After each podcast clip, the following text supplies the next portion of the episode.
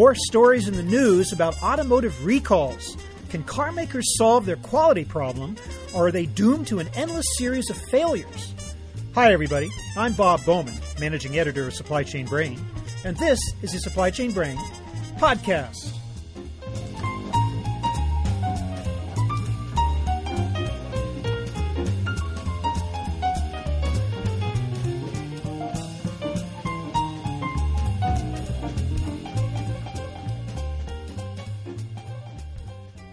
GM is recalling more than 4 million vehicles due to a software defect that affects their airbags. And last summer, Ford announced the recall of some 91,000 vehicles because of faulty fuel pumps that could cause cars to stall. Well, these are just the latest in a long string of recalls that have affected every major automaker and in some cases led to the death of passengers. So, why does this keep happening? Where are the miscommunications, the oversights, and, most of all, the supply chain failures that are causing these mishaps? Today I'm looking for answers with Robin Hopper, Senior Vice President of Product Management with Intelex, a provider of software for managing environmental, health, safety, and quality issues for regulatory compliance. He'll explain some of the factors behind automotive recalls with a focus on the increasing complexity of supply chains and the software that's meant to support them. And he'll offer some advice on how car makers can avoid problems in the future. So here is my conversation with Robin Hopper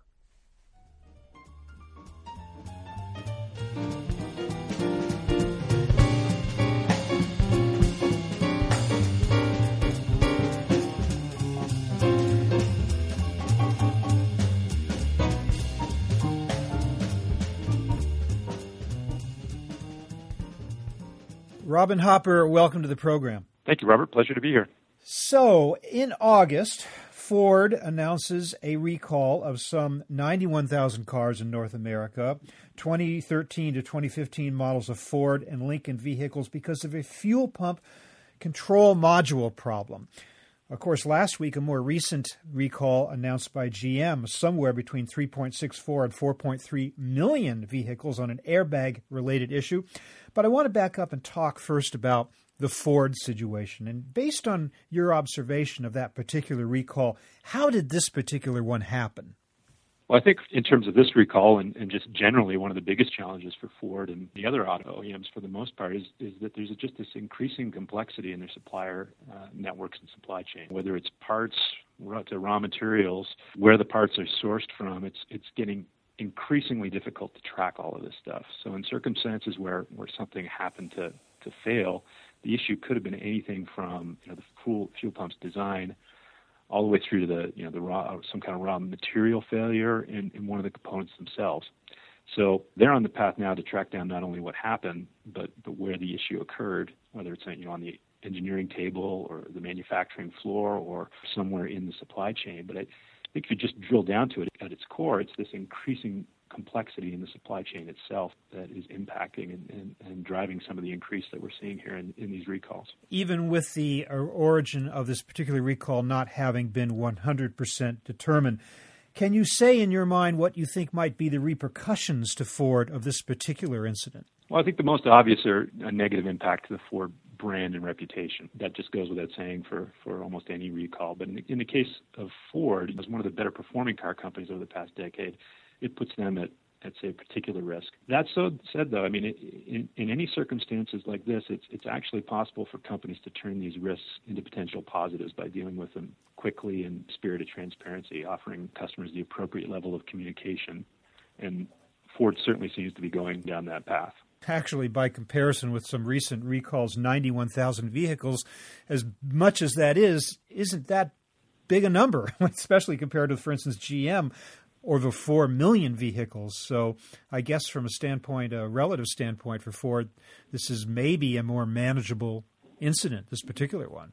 Certainly more more manageable. And there's a lot of research that, that shows the one thing that, that actually angers consumers the most isn't that there's a, a defect in the product. It's it's when companies try to, to hide this from them or refuse to make amends in, in a timely fashion in general, I think a trend that we're seeing across the industry is that manufacturers are, are, realizing this and taking fairly significant steps to go all the way to something like a recall, where in, in, in the past they might not have done that. Well, before we talk more about automaker reactions to this, I, I do want to get a sense of why quality issues keep occurring with so many automakers in the last few years. It just seems like every week there is a new recall announcement. So, you alluded to the growing, I believe, uh, complexity of the global supply chain. Do you think that is the main issue? What do you think are the factors that are, well, first of all, do you think it is becoming more frequent problem? And secondly, why do you think that is the case? I think there's an increase to the frequency uh, but there's a bit of a perfect storm going on there. I mean, certainly there's an, an, exceptionally high level of complexity in the supply chain, as I as I mentioned, and and in the automatic uh, manufacturing ecosystem in general. Globally distributed suppliers and vendors, along with just-in-time manufacturing, require really high levels of coordination to make everything kind of run smoothly. But you can make an argument that product recalls have, have, gone up just due to an increase in vigilance to the part of the car companies themselves. It's almost a perfect storm of, of circumstances. You've got a highly litigious American culture, at least. You've got increasing government safety regulations and greater expectation of transparency on the part of the consumer. You put all of those things together, and I think it's natural to expect a, an increase in the number of recalls. When you say diligence, are you implying that they're identifying problems that might have been there all along but never spotted in the past because of less visibility and less diligence? I think the in- environment and increasing awareness around this in general and, and, seeing what's happened to other manufacturers is driving the diligence. It's driving them to look closer at, at all aspects of their process, whether it's their quality process or supplier process. And that's uncovering issues that, yes, likely were there at, at, at given points in time. What about the increased trend of outsourcing of production to third party or, or independent producers that produce greater uh, number of components in a car? Do you think that creates new possibilities for miscommunication, lack of communication because of the extra distance, both physical and real, between manufacturer and a subcontractor? anytime you introduce another layer into the into the process, it's it's introducing a, an element of risk and that increasing complexity that, that we keep kind of circling around here. And in the supply chain, the, the, the people that are, are being outsourced to, I think they're they're constantly kind of questioning back to, to fit, form, and function. Are these requests over engineered? Are the are the tolerances within reason? What's the right level of communication or input that they can have back to the manufacturer? Each one of those kind of layers in, in communication or, or, or questions that get asked and answered increase the level of risk in the process. Do you think that there are communication gaps? Do you think there are still black holes of information and a lack of real visibility because of all the parties in the supply chain and the distance between them? Think those are being worked on. There's challenges to manage the communication, but there's a lot of systems in place to manage the entire process, whether it's the ERP system or vendor supplier management system or quality management systems. And these are all designed to make it easier to track, capture, measure the process, ma- manage the communication that goes along with it. But us as, as software vendors in that in that space are are working hard to keep up with the extra layers of, of complexity. I don't feel like we're ahead of that game right now. I think we're we're scrambling to, to work to continue to add functionality to to make it easier to manage that communication, to manage all those processes with the new layers that are introduced. You know, it used to be in the old days when there's a recall, it was probably related in some way to a physical mechanical defect. Now, increasingly, we're seeing the reason for these recalls being that of software. I believe they're, they're blaming a software uh, defect for GM's uh, latest airbag related case, and that may even be the case here with the Ford fuel pump uh, incident. Software is getting more and more complex, and it's being required to take over more and more uh, of, of the operations of the vehicle do you think that maybe that just the overall overarching complexity of software and the fact that that makes it more possible for more things to go wrong is an issue here that needs to be addressed? I'm not sure whether it's the software itself, but there's an overwhelming increase in the amount of data that's being collected and, and inputted into not just the software, but the overall process. The software industry at, at large, certainly the, the systems that manage all these processes, need to evolve from being reporting tools or, or tools that look back and help people analyze all the breadcrumbs along the way for an incident to actually happen that, that led up to this, to give all the all the clues to guide to, to what actually happened. But looking back and, and kind of lessons learned as approach to, to handle the future isn't isn't good enough any, anymore. These these software packages need to evolve to, to analyze the masses of data that are coming in and apply machine learning to them to be predictive and preventative rather than just being tools to track what's happened after the fact. And that's, you know, I think that's one of the biggest changes that's going on right now, at least the software that manages all the processes space. It makes me wonder whether this increasing amount of data that you describe, and some people refer to as, as the Internet of Things, is at least today for automakers a blessing or a curse. A curse because there's so much data out there and so difficult to make sense of it. A blessing because that, at least theoretically, makes it much more possible to identify problems within the vehicle, especially in terms of self diagnosis or, or automatic diagnosis. So, what is where are we today on being able to adequately and effectively handle this massive data in a positive way versus this massive data providing a more of a problem now because we just can't get our arms around it? I think we've made great strides in being able to, to handle the data itself, being able to analyze it in the vehicle, for example. I think where there's an opportunity for improvement is determining which of that data is actually predictive in the manufacturing process and, and, within the whole supply chain so that the potential issues are uncovered well before it turns into something that requires a product recall. So, what are the predictive pieces of data uh, in the supply chain that might indicate when you're at increased risk for, for a problem with a particular part or a raw material? I think that's where the real opportunities are. Futurists tell us, too, that uh, we're going to enter an era in which cars are completely self diagnosing, that if they determine a problem, they alert the driver, they alert the repair, uh, the repair center, and so it becomes uh, quite clear at that point, just based on the vehicle's knowledge of itself, so to speak. So uh, I guess we're still a little bit away from that, aren't we? ways to go, but certainly on on the path to that. In the analytics world, that's moving from not just predictive analytics, but but prescriptive analytics, where you're not just monitoring for for when you're potentially at risk, something something might happen, but you're prescriptively making recommendations based on that data of what to do about it.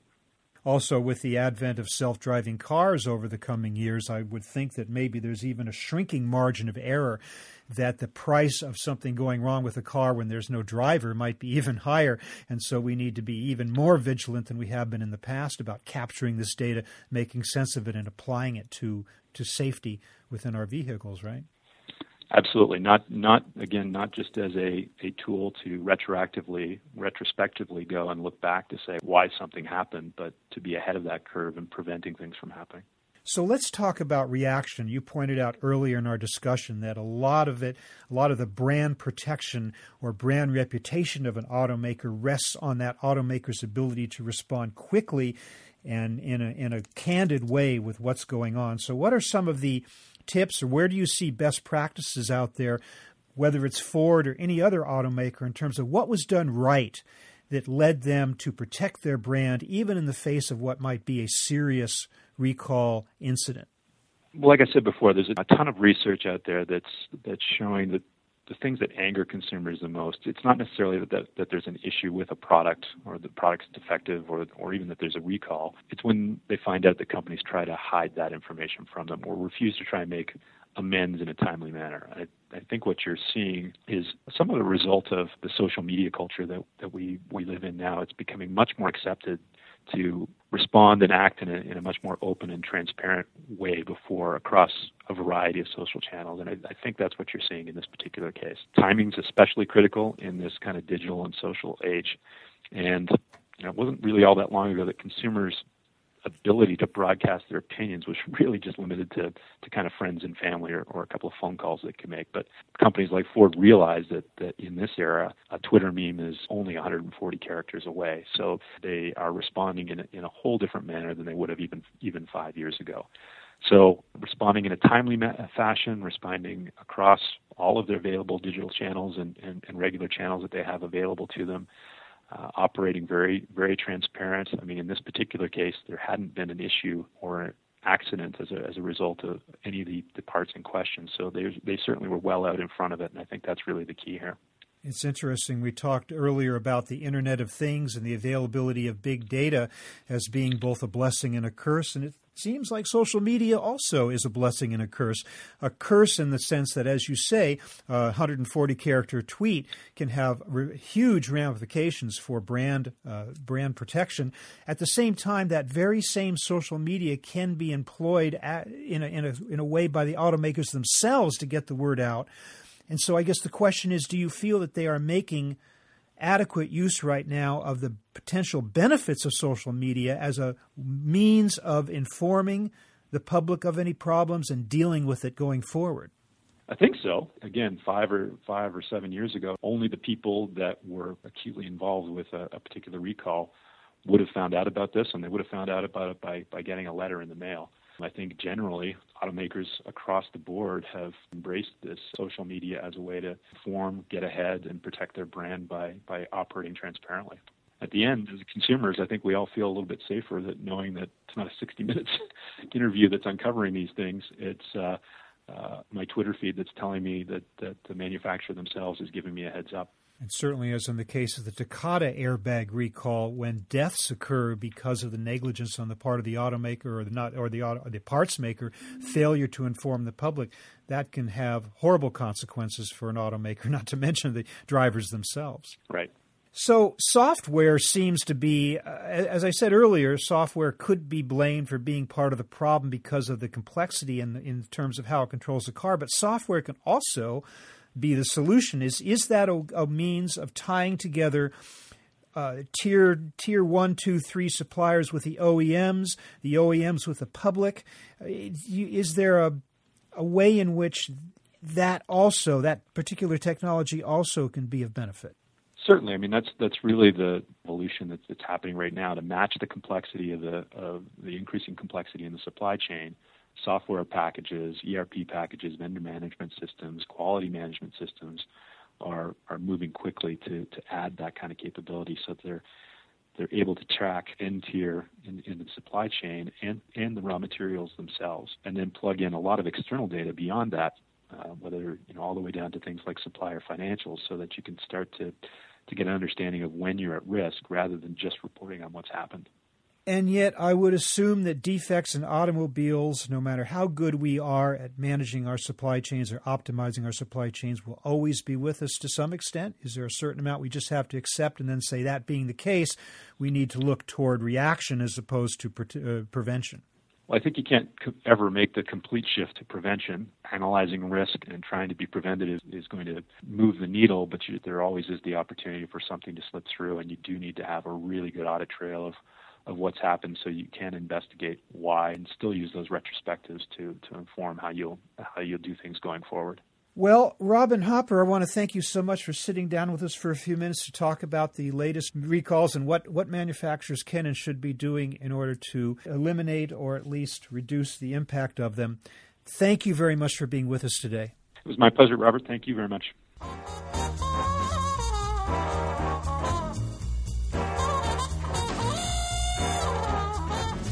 That was my conversation with Robin Hopper of Intelex, talking about the surge in automotive recalls. We're online at www.supplychainbrain.com, where we post a new episode of this podcast for streaming or downloading every Friday. You can also read my think tank blog, watch thousands of videos, and access all of our other content, including the digital edition of our magazine. Look for us on Facebook and LinkedIn, and follow us on Twitter at scbrain.